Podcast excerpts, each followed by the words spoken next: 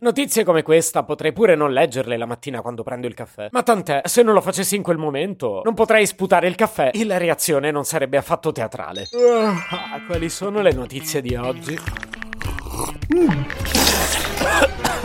Beyoncé e Jay-Z comprano casa a Malibu per 200 milioni di dollari. Ma dai, ne vale al massimo 199. Se potevi cambiarmi il carattere, nascevo. Si chiama Marcello Forcina, dice quello che pensa, pensa poco a quello che dice, ma quando c'è da parlare gli bastano 4 minuti e 37 e un Campari Spritz.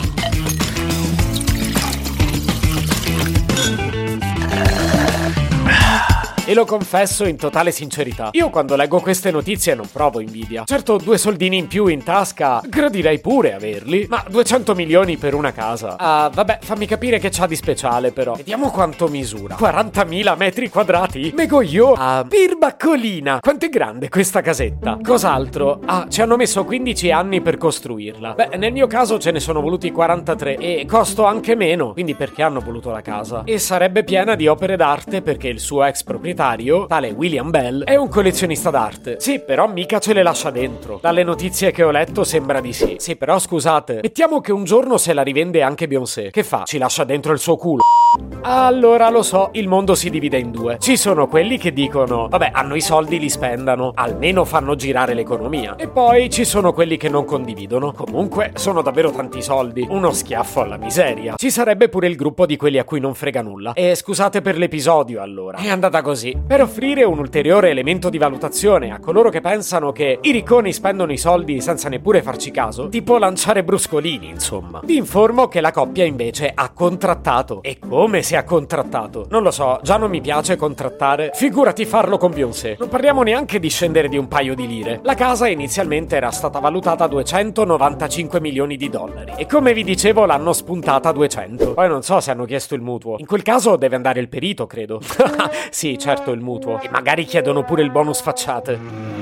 E partendo dal presupposto che per questi personaggioni la notiziabilità delle cose è tutto, e un ritorno stampa, se permettete, vale ben più che non trovare infiltrazioni nel bagno di casa nuova, immaginate la coppia quanto può aver rosicato, leggendo su tutti i giornali che no, non è la casa più costosa mai venduta al mondo, perché la sua e il magnate Ken Griffin l'ha pagata a New York 238 milioni di dollari. 38 milioni in più di Beyoncé. Sì, però se l'avesse comprata a prezzo pieno, ora il record ce l'avrebbe avuto lei. Mica gliel'ho detto io di fare la purciara. Ora, la mia domanda è, in una casa così grande che ci fai? Nel senso, io sto bene come sto, ma un altro paio di appartamenti come il mio mi farebbero comodo. Al massimo qualcuno lo affitto. Ma in 40.000 metri quadri di casa, secondo me ci sono posti in cui non metterai mai il piede. Ma voi la foto l'avete vista. Ora non voglio mettermi a fare l'esperto di architettura che non sono, anche perché dietro c'è una firma discretamente importante, mettiamola così. Comunque parliamo di un casermone di cemento armato. Cemento armato! 200 milioni di dollari. Forse non ci capisco niente io. E poi ci sono quattro livelli, piscine, giochi d'acqua, Beyoncé che fa i concerti, Beyoncé in bagno, Beyoncé in salotto. Vabbè, che c'entra? Certo non era inclusa nel valore economico della casa. Poi vi dirò, io di questa cosa oggi ho voluto parlare così, tanto per farci due risate. Ma converrete con me che pochi argomenti al mondo riescono ad attirare l'attenzione di noi italiani quanto il caro vecchio e buon mattone. Ho comprato casa e una delle poche notizie davanti alla quale ancora tutti fanno Oh! Superata solo da ci sposiamo oppure aspetto un bambino. Ah, eppure Paola e Chiara fanno un singolo estivo con i Bundabash. Comunque penso che se fossi stato ricco avrei usato meglio i miei soldi. Ma come si dice, non si fa la storia con i ma e con i se. Però magari con Beyoncé. Se potevi cambiarmi il carattere, nascevo Ward.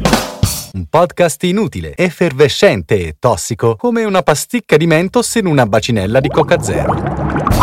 Questa serie è disponibile su tutte le principali piattaforme di podcast: Spotify, Apple Podcast, Google Podcast, Spreaker, Amazon Music e a breve anche sul citofono di casa tua. Stelline, recensioni e follow sono molto graditi. Per due chiacchiere con Marcello e aggiornamenti sui prossimi inutili episodi, segui il canale Instagram chiocciola Nascevo Word oppure cerca su Telegram l'account chiocciola Marcellogram.